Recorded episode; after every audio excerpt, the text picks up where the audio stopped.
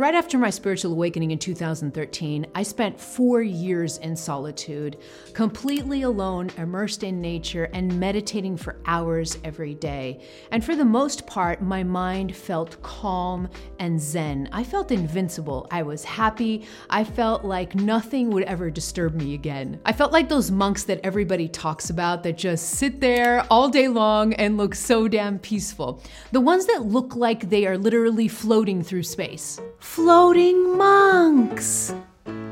But then I met a girl, and she became my girlfriend. She lived in the middle of a city and had a four year old son. So off I went, moving from a peaceful remote village in the north of Portugal all the way to the capital city of Portugal, Lisbon.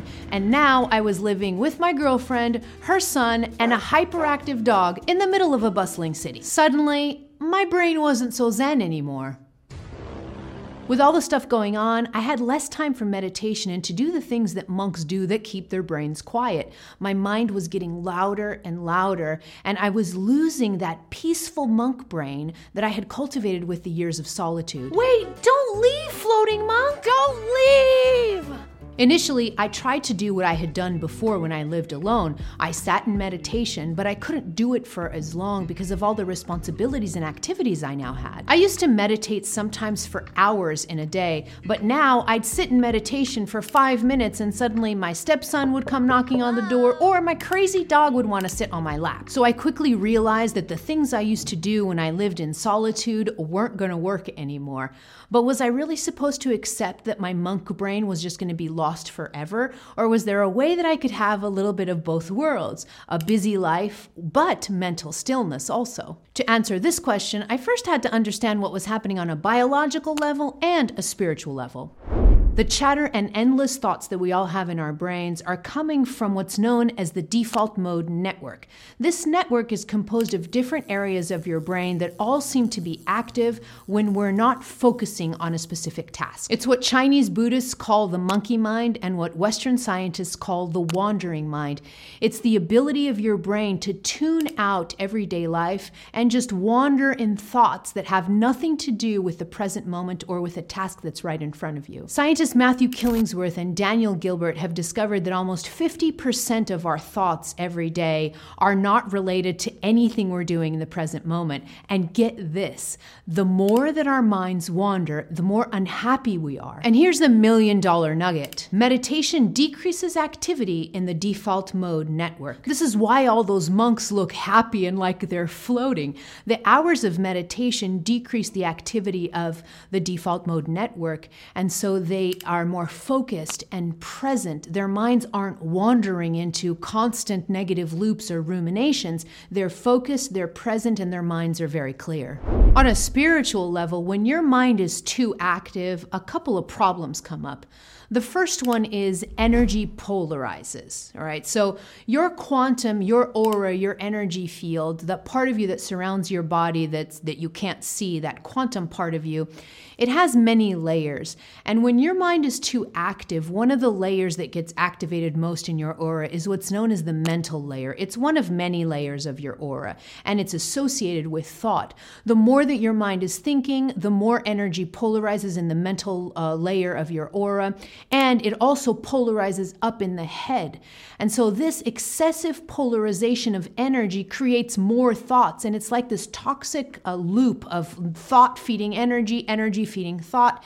And a lot of times, this is hard to break out of. This energy polarization can actually get so bad that people, when they have their minds overactive, it's very frequent for them to actually get headaches. The second problem that comes up when we have an overactive mind is disconnection. When your mind and when the mental layer of your aura is overactive, it ends up disconnecting you from the more subtle parts of you, from your intuition, from guidance. All of that mental chatter ends up drowning out the subtle guidance from our intuition and spirit. So we stop being able to communicate with our guides. We stop being able to receive all this guidance. We even stop being able to have access to our own inner knowing and our own sensations inner sensations that normally would guide us, we stop having access to that because the mind is just in this loop that never stops. And I was feeling these two problems in my life when I moved in with my girlfriend at the time. Not only was I having a lot of polarization in the energy and my mind just didn't shut up, but I was also having a lot of difficulty connecting to my guidance and connecting to my intuition and receiving subtle messages like I did when I was alone, living alone in a forest. As the months progressed, there were so many times when I longed to be back in the forest, to be back in my solitary life, meditating for hours a day all of this increased mental chatter and all of this overthinking was causing severe issues. It was causing anxiety, restlessness, brain fog, exhaustion. I didn't want to live like that anymore. I wanted a little bit of both worlds. I wanted to be happy in my new crazy family and my bustling city, but I also wanted to have the mental quiet and be connected to my spiritual guidance so that I would receive receive messages and have access to my own intuition. And that's when it came to me. I'd have to throw the floating monk in the garbage. Rest in peace. I realized I had this totally unrealistic expectation on what it felt to live a life that was balanced and had a quiet mind. Sure, monks have these amazing brains that don't wander a lot and that stay super focused and calm and quiet.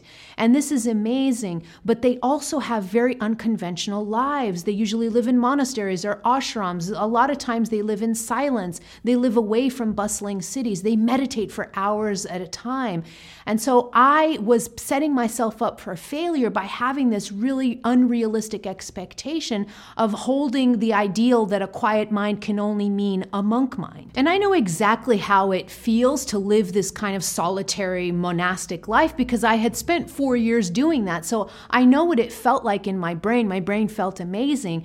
But now I was in a bustling city and I had a new life and I had different obligations and different things that I had to do. And so I didn't want to hold on to this monk image in my in my brain. I didn't want to hold on to that unrealistic expectation because it was really creating a lot of pressure in my life. I was starting to feel like a failure or that I was doing something wrong because that was the image that I was subconsciously holding on to to what it meant to have a quiet mind. It was quiet mind equals equals monk brain and I had to let go of that expectation so that my system would calm down and I could learn and figure out what felt right for me and what felt like balance for me now that I was in this new life in the middle of a busy city. So I started to experiment with new spiritual and mindfulness tools that would help quiet my mind down. And I had a commitment to myself. I was only going to do it, I was going to take it one step at a time without any extreme or excesses. I was going to take it one step at a time, one practice at a time. And my hope was that together, all those small steps and those small practices would all add up to hopefully shut my mind up. Maybe just a little bit. The first hack I tried was simply to go for walks every day. So I was living in the middle of a city, but I made a point to just walk out of my house and just go for a walk. I would look for parks or trees or, uh, you know, just a bench by a, a park, or I would even look for trees at a local park and I'd just go sit by the trees and relax. Maybe there was a pond and I'd watch the ducks floating, or I would just try and be outdoors every day and I would try to connect with something related to nature, even though I was living in the middle of a city. There's always parks, there's always trees, there was always something that I could find related to the outdoors that really helped me. And then I would just sit, relax, maybe do a little bit of meditation, maybe connect to the trees or connect to the ducks or connect to the birds, whatever I saw um, coming from the animal or the plant kingdom that would really help to start tone down my energy and tone down the excessive mental uh, overreaction and, and um, ruminating thoughts. The second hack I used more uh, when I was asleep. Um, my mind tended to be active most when I was about to go to sleep in the middle of the night and sometimes right before I would wake up in the morning. Wake up, filthy.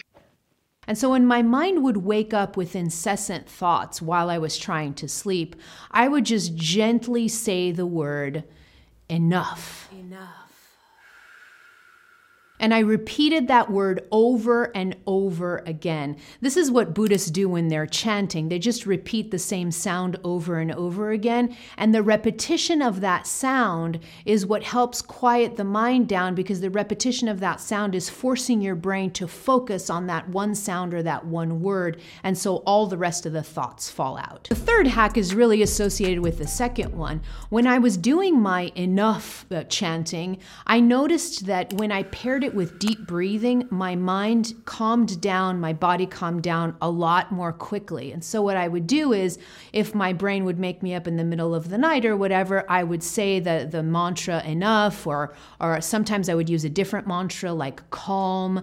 Whatever I was using, whatever mantra I was using, I would pair it with deep breathing.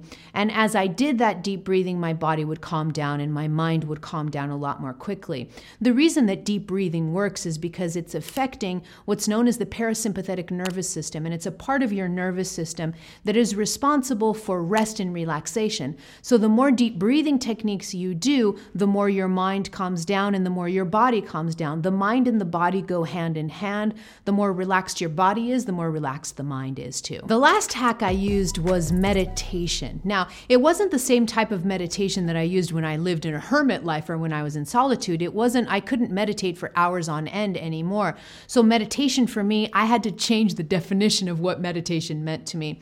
So, sometimes I'd be able to meditate for five minutes, sometimes 10 minutes, but my meditation sessions were definitely shorter. But then I also started to meditate in other ways. Sometimes meditation for me meant just praying. So, I would say mantras or I would pray, I would talk to God, I would say things like, Dear God, help my mind become still. Or I would do a quick session of chanting with the sound Om. These hacks together did help me quiet my mind quite a bit, and I also connected to my intuition and my spiritual guidance again.